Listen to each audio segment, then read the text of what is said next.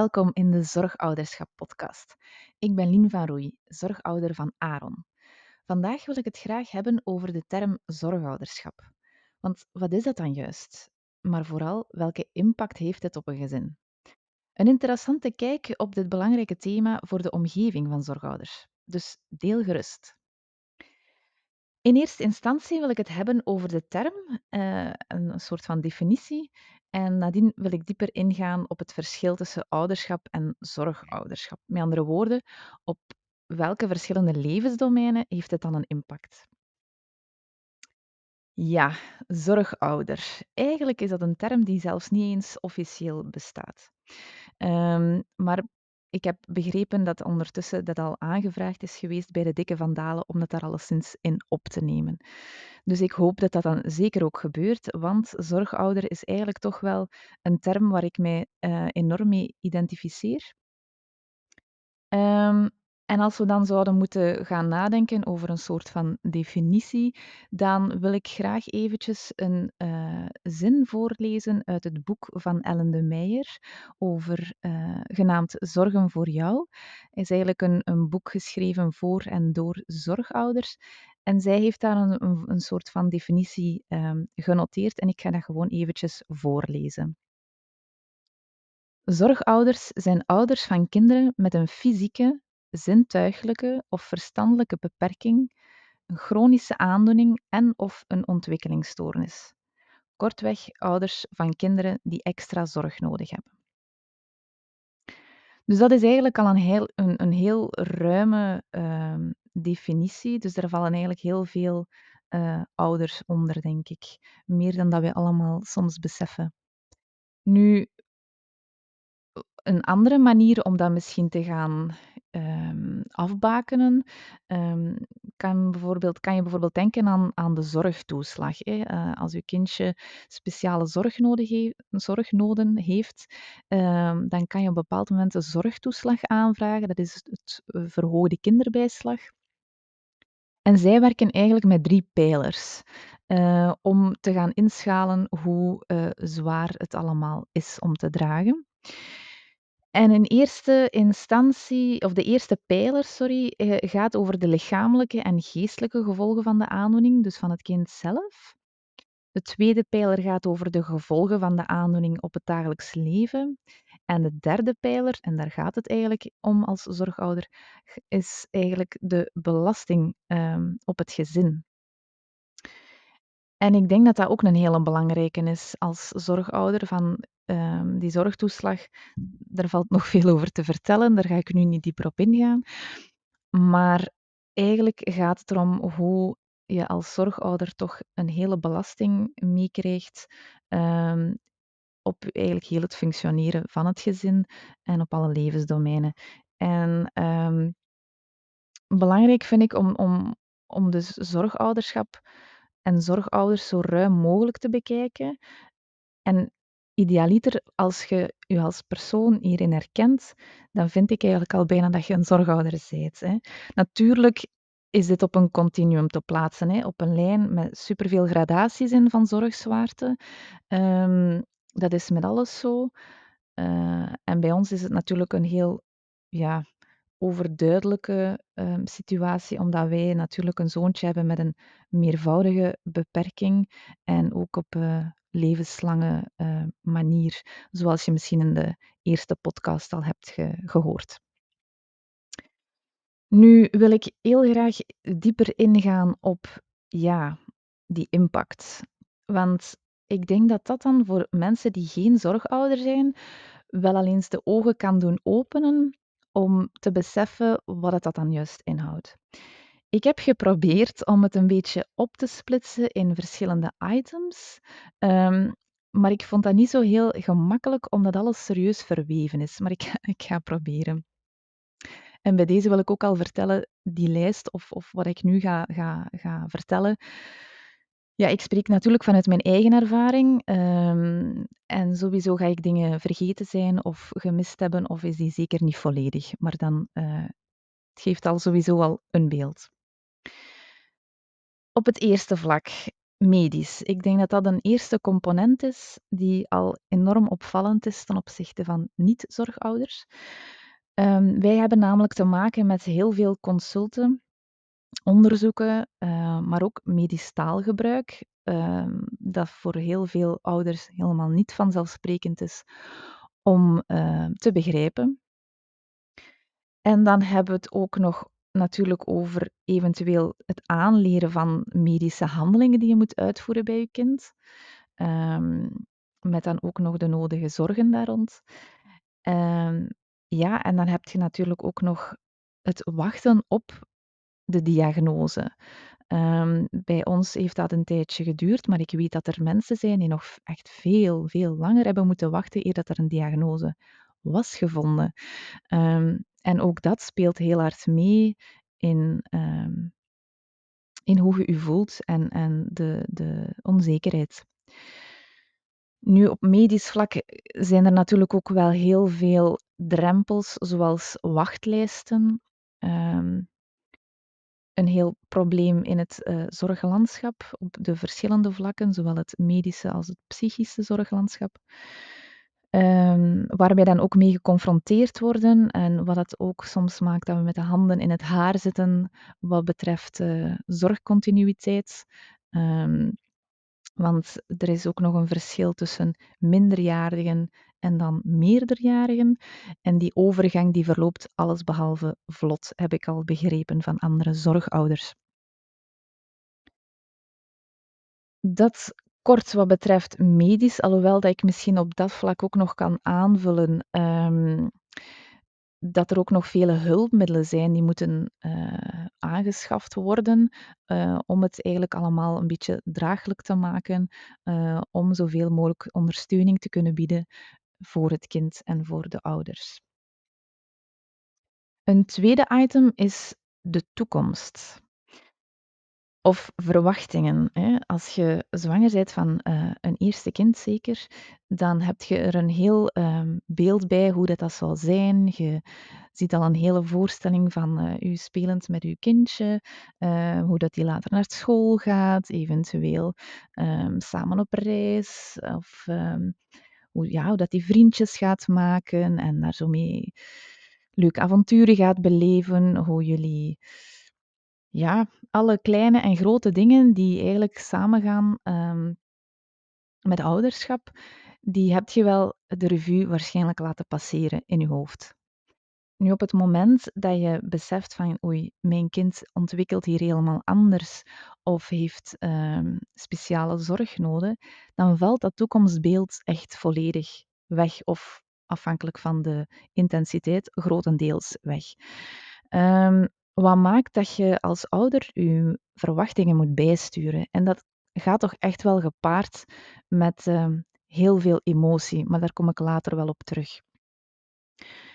En die verwachtingen bijsturen, dat gaat zowel over specifiek verwachtingen rond de ontwikkeling van jouw kind, wat hij of zij al dan niet zal kunnen, maar ook als gezin. Um, want ineens is er een zorgkindje bij dat heel veel aandacht, tijd, energie vraagt, waardoor dat heel veel zaken die je van plan was te doen gewoon niet meer kunnen. Daarnaast, ja, als, zeker als je nog geen diagnose kent, maar zelfs als je die hebt, heb je heel veel vragen en zit je met heel veel onzekerheden. Hoe gaat mijn kind ontwikkelen dan? Um, zal hij of zij wel zindelijk worden? Zal die kunnen praten? Gaat hij kunnen stappen? Zal hij of zij naar school kunnen gaan? Enzovoort. En dan zeker ook naar de verdere toekomst dan. Ja, wat als wij er niet meer zijn? Wat na ons? En al die vragen, die ook heel emotioneel geladen zijn, um, die gaan gelijk een flits door uw hoofd. Um, en niemand kan u eigenlijk daar echt een antwoord op geven. Ik heb het al kort vermeld. Hè. Bij de toekomstbeeld en het medische komen zeker heel veel emoties aan bod. Dus laat ik, mij daar eens eventjes op, um, laat ik daar eens even op ingaan. Een term die wel vaker terugkomt en waar ik heel hard um, dat ook ervaren heb, is de term levend verlies. Dat is eigenlijk een term, um, ik denk gecreëerd of in het leven geroepen door rouwexpert Manu Keersen. En dat is eigenlijk een heel goede term om te omschrijven wat dat, dat allemaal betekent of welke impact dat dat heeft op ons. Um, levend verlies is eigenlijk ja, uw kind is niet gestorven. Hè? Uw kind is er nog. Uh, en toch ervaart je een heel rouwproces met alle confrontaties die erbij horen. Um, en dat elke dag opnieuw. Dus er is eigenlijk niet echt zoiets als een rouwproces dat dan met de tijd een beetje gaat minderen. Nee, dat flakkert in één keer op.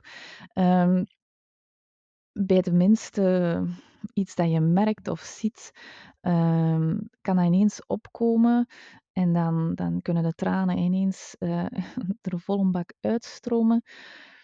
Maar ook waar ik enorm van verschoten ben, is die vermoeidheid die daarbij komt kijken. Um, want, en dan spreekt hij eigenlijk, uh, Manu Kersen, over uh, rouwarbeid.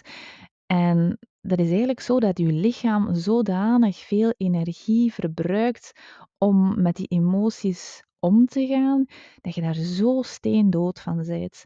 In combinatie nog eens met de zorg en een slaaptekort, kom ik later misschien nog op terug.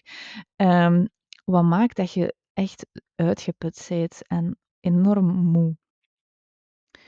Um, en natuurlijk, ik spreek voor mezelf, als ik moe ben, dan komen de tranen sowieso al veel gemakkelijker. Hè. Um, maar als je dan ook nog eens geconfronteerd wordt met allerlei zaken um, die anders lopen, dan heb je ook niet veel nodig. En als we dan het arsenaal van emoties een keer eens gaan overlopen, dan, ja, dan denk ik dat ik gewoon niet uitgepraat geraak. Uh, ik ga gewoon een aantal um, hoofdzakelijke emoties of gevoelens eventjes overlopen, namelijk um, die wanhoop. Um, die je soms kunt ervaren. Zeker hadden wij dat bij het krijgen van de diagnose. Dan werd eventjes alle hoop weggevaagd. De onmacht die we ervaren van, maar wij kunnen hier gewoon niks aan doen. Um, dat is ook eigenlijk heel vreselijk om te dragen. Kwaadheid, um, niet op je kind, absoluut niet, maar op de situatie, op, op hoe oneerlijk het is, op waarom wij. Um, en natuurlijk het immense verdriet. En hoe snel dat dat kan keren. Daar verschiet ik soms nog zo van. Hè, dat, dat ik met momenten echt zoiets heb van, eigenlijk voel ik mij oké. En dan stelt er iemand mij een vraag of die, die gaat ergens dieper op in. En dan voordat ik het weet, poef, um, word ik toch serieus emotioneel. En, um, en blijf ik daar ook verrast over, terwijl dit is zo normaal. Hè. Nu, los van al die zware emoties, merk ik ook wel dat ik enorm veel dankbaarheid ervaar. Dat je je normen zo gaat aanpassen, um, dat je zo je blik naar de wereld, naar je kind helemaal leert ja, veranderen, waardoor dat je heel snel in die dankbaarheid vervalt van de dingen die wel goed gaan, van de mensen die ter hulp komen dat je totaal nooit van had verwacht. Dus ook heel mooie dingen die daar eigenlijk uit kunnen komen. Want de liefde voor je kind, jongens, jongens, dat is toch wel echt uh, de drive van alles. Naast emoties komt er ook een heel administratief luik bij kijken. En dat gaat van heel veel verslagen moeten bijhouden van artsenonderzoeken, omdat je die nodig hebt voor allerlei andere zaken, zoals het aanvragen van hulpmiddelen bijvoorbeeld. Daar heb ik het juist al eventjes over gehad.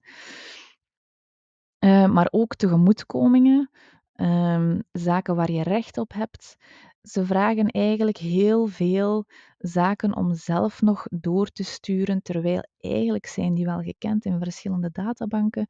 En toch is het aan ons, zorgouders, om dat allemaal elke keer opnieuw te doen. En vaak binnen zoveel tijd moet dat opnieuw aangevraagd worden. Uh, hetzelfde uh, met bijvoorbeeld een parkeerkaart. Dat is misschien maar voor een beperkte termijn um, geldig en dan hup, moet je opnieuw alles aanvragen. Daarnaast is heel dat kluwen van dat administratieve luik en die rechten heel onduidelijk hier uh, in België. En heb ik gevoeld hoe hard ik heel veel dingen zelf moet opzoeken. Er is natuurlijk wel hulp voorhanden hè, om u daarbij wegwijs te maken, maar ik voelde toch van, ik moet hier echt wel heel goed alles duidelijk krijgen um, om, om ja, te weten waar ik allemaal recht op heb en waar ik juist uh, moet zijn met mijn vragen. Nu, ja, administratief um, wil natuurlijk zeggen een combinatie van veel mails, telefoontjes, um, ook om afspraken te, te maken natuurlijk uh, voor die consulten en onderzoeken. Um, en verschillende afspraken, bijvoorbeeld met de mutualiteit of andere instanties om je kind ergens in te schrijven. Of ja, om meer te weten te komen of waar je, op waar je recht op hebt. Dus dat is eigenlijk best wel een hele grote boterham die voor heel veel mensen superveel energie vraagt. Als we dan eens eventjes inzoomen op het item vrije tijd, dan kan ik alvast doorgeven dat daar weinig tijd overschiet. Um, en ik heb gevoeld dat het vaak meer het gevoel is van overleven dan leven. Hè. Nu, ik moet er wel de kanttekening bij maken van dat dit wel met perioden is en dat het ook enorm afhangt van het functioneren van je zorgkindje. Um, en ik heb gaandeweg echt ja, mezelf moeten zoeken als persoon van ja, wie ben ik nu, los van het mama zijn en waar haal ik mijn energie nu uit? Um, en dat is echt een zoektocht geworden, terwijl dat je dacht, ik ken mezelf ondertussen wel als dertiger. um, maar dat was ik echt helemaal kwijt. Um, nu, stel dat je dan toch graag een hobby buitenshuis zou willen uitvoeren of iets anders, dan is het ook niet altijd zo evident wat betreft een babysit omdat je kindje vaak uh, gespecialiseerde zorgen vraagt en niet elk elke persoon is daar bekwaam of bevoegd voor. Dus je kan niet zomaar wie vragen om uh, te komen babysitten. En vaak is het zo dat je dan beroep doet op, een, op eenzelfde dichte kring. En ik merk zelf dan heel hard een drempel van, goh, wij doen al toch wel vaak beroep op hen.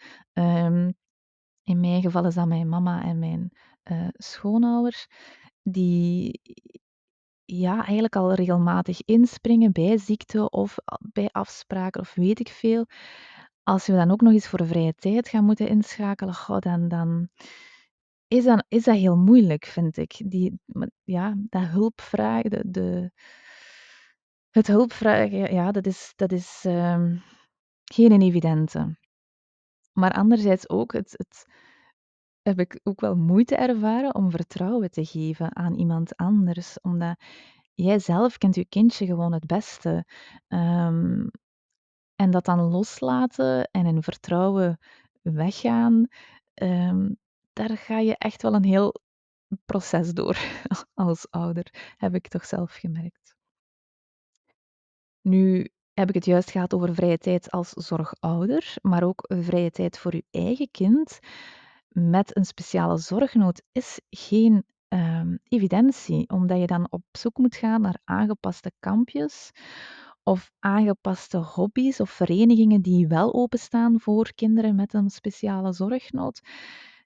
En die zijn er niet zo heel veel. Um, of maar van een specifieke leeftijd of met een specifieke aandoening. Dus dat is eigenlijk um, ja, zoeken.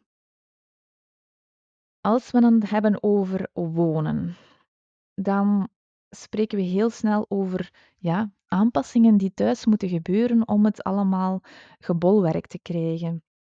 Um, en als er dan ook zeker nog meerdere kinderen zijn in het gezin, ja, hoe ga je thuis dan de aandacht verdelen en de zorg? En dan heb ik echt wel gemerkt van ja, het belang van hulp om um, zelf niet te verzuipen in, in uh, alles wat moet gebeuren. En zo zijn er gelukkig instanties zoals uh, poetshulp, gezinszorg, maaltijden aan huis tegenwoordig, die toch wel helpend kunnen zijn om, uh, om alles rond te krijgen. Natuurlijk, als ik denk aan aanpassingen thuis, ik ben er misschien een beetje snel over gegaan, ehm, maar die hebben ook wel de nodige impact, hè. Ehm, soms gaat het echt over verbouwingen die moeten gebeuren. Ehm, daar ga je niet zomaar los over en dat is ook financieel, daar kom ik later ook wel nog op terug, wel een hele boterham. Maar ook al die hulpmiddelen, heb je wel een huis die groot genoeg is om al die hulpmiddelen te kunnen plaatsen? Ehm dus dat is allemaal, ehm, toch ingewikkelder dan men zou denken. Wat betreft school, ja, onze Aaron is nu momenteel 2 jaar. Vanaf 2,5 zou een kind, eh, naar de kleuterschool gaan. En dan begint het hele schoolperikel, eh, voor ons van ja, het je gaat eigenlijk gewoon een nieuwe wereld in, hè, van bijzonder onderwijs of van welke scholen zijn toch, ehm, of staan toch open voor inclusie. En hoe vlot gaat dat dan? En met welke drempels heb je dan allemaal te maken? En hoe kan je die dan wegwerken, die drempels? Maar dat is op dit moment voor ons nog een beetje een een, eh, ja, ongekend, ehm, iets. Allee, we staan er nog voor, ik zal het zo zeggen. Dus op dit moment kan ik daar nog niet zo heel veel over vertellen. Waar ik wel iets over kan vertellen, is de impact op werk. Ehm, op je jobtime en hoe alles te combineren, hè. Ehm, mensen die mijn open brief gelezen hebben, eh, in maart had ik die verzonden via Facebook.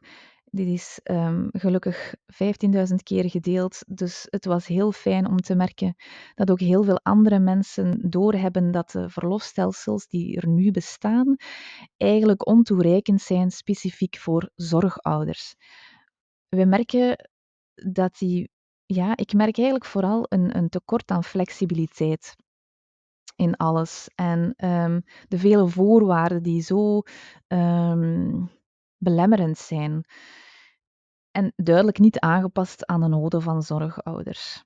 Um, ook nog eens weten waar je dan recht op hebt, is toch wel een heel gedoe om dat allemaal duidelijk te krijgen. Van werk is het logisch dat ik dan overga naar het financiële aspect, omdat ja, als je dan minder gaat um, werken, heeft dat een invloed. Uh, of sommige mensen kunnen zelfs volledig niet uh, meer werken. Daarnaast heb je ook nog eens de hoge medische kosten. En dan spreek ik over uh, behandeling, uh, ziekenhuisopname, maar ook eventueel een specifiek verblijf, een zorgverblijf, uh, medicatie, speciale voeding. En dan de aankoop van verschillende hulpmiddelen speelt ook een rol, hoewel dat we daar natuurlijk gelukkig wel uh, deels uh, tegemoetkoming van krijgen van de uh, overheid, vraagt het vaak ook wel nog een eigen opleg. En afhankelijk van welk soort hulpmiddel is dat heel veel of um, is dat nog te doen. Ik denk ook aan de aankoop van een aangepaste auto, waar wij ook nog voor staan. En um, dan spreek je toch niet over kleine bedragen. En zoals ik er juist al had aangegeven, die verbouwingen thuis. Um, mogelijk moeten wij ook de badkamer uh, verbouwen, terwijl wij eigenlijk nog maar juist een hele verbouwing achter de rug hebben. Um, moeten we spreken over een traplift? Um, ja, dat is allemaal nog onduidelijk voor ons, maar mogelijk is dat wel een piste die wij gaan moeten bewandelen. Het is een hele boterham, hè. Dat is wel al duidelijk. Um, want ik ben er eigenlijk helemaal nog niet. Ik heb echt nog wel wat items. Zoals daar is het fysieke aspect. Um, ik heb het er juist wel al eventjes gehad over die vermoeidheid. Als uh, gevolg van het levend verlies, maar dus ook tekort aan slaap. Um, door het toedienen van verschillende zorgen aan uw kind, maar ook door de mentale zorgen. En daarnaast natuurlijk, ja, hoe ouder je kind wordt, hoe zwaarder om dragen, zeker als je kindje zelf niet kan staan of stappen. Um, ook de hulpmiddelen worden groter, worden zwaarder, logger om zomaar te versleuren. Qua organisatie, stel je wil ergens naartoe gaan, dan moet ik toch wel zeggen dat het een heel gedoe is om al het gerief bijeen te krijgen uh, in de auto of bij ons soms nog in de fietskar. Um, en dat dat heel veel planning vraagt. Ehm, stel nu, je, als je het eventjes zou vergelijken met een uh, gezin zonder een uh, kindje met speciale zorgnoden. Als je gewoon eens zou inzoomen op de babyperiode dan, en je zou op, op bezoek willen gaan bij iemand anders, dan herinnert je waarschijnlijk wel of je voelt nu heel hard van, goh, dat is dan die maxicosimi, dat is zorgen voor ehm, verschoningsmateriaal, um, eventueel af, apart eten, speelgoed, in elk geval, je komt daartoe toch met verschillende tassen. Nu, eigenlijk is het zo dat bij kinderen met een speciale zorgnood, dat je dat een beetje maal drie kan uh, doen, dat gerief, en dan ook nog eens vaak levenslang.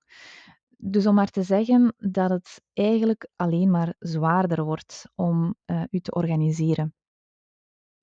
En met organiseren bedoel ik niet alleen ergens u fysiek verplaatsen, maar ook op voorhand dingen inplannen en regelen. Het, dat leunt een beetje aan bij dat administratieve. Um, en dat is eigenlijk zo een dubbele, want je hebt enerzijds is het belangrijk om, om dingen op voorhand te plannen, uh, maar anderzijds kan dat soms ook helemaal niet, omdat je helemaal nog geen idee hebt hoe het hoe je kind op dat moment zich gaat voelen en hoe dat jij jezelf op zo'n moment gaat voelen. Um, dus dat is ook wel iets belangrijk, denk ik, voor de omgeving om te weten dat dat niet zo evident is. En dan leunt dat eigenlijk al een beetje aan met het volgende topic dat ik wil bespreken, namelijk vrijheid. Um, uw wereld wordt eigenlijk stilletjes aan wel wat kleiner. En zeker ook nog als uw kind uh, volwassen wordt, maar die blijvende zorgzwaarte er wel echt is, dan is dat niet zomaar iets van we gaan onbezonnen een keer weg. Of um, oké, ons kind is helemaal zelfstandig en ons eigen leven kan weer een bepaalde weg uitgaan. Integendeel. Um, dus dat is helemaal niet zo gemakkelijk om nog te spreken van vrijheid of van zelfsprekendheid. En dan eventjes om verder in te pikken, uh, mensen die eigenlijk graag in vrije tijd zouden gaan reizen. Ik was eigenlijk altijd zo iemand. Ik, uh, ik heb heel graag gereisd en ik ben eigenlijk ook heel blij dat ik dat nog veel heb kunnen doen voor ik mama ben geworden. Maar dat is ook al iets dat veel minder gemakkelijk wordt. Um, vliegtuigreizen bijvoorbeeld. Ik heb dat nu zelf nog niet gedaan met Aaron. Maar als ik dat hoor bij andere uh, zorgouders, dan komt daar toch veel bij kijken wat betreft papieren, attesten, heel veel vragen, onduidelijkheden. Wat mag er nu wel? Hoe moet ik dat dan in orde brengen? Hoeveel op voorhand is dat nodig? En is dat bij elke vliegtuigmaatschappij dan hetzelfde? Dus veel om uit te zoeken.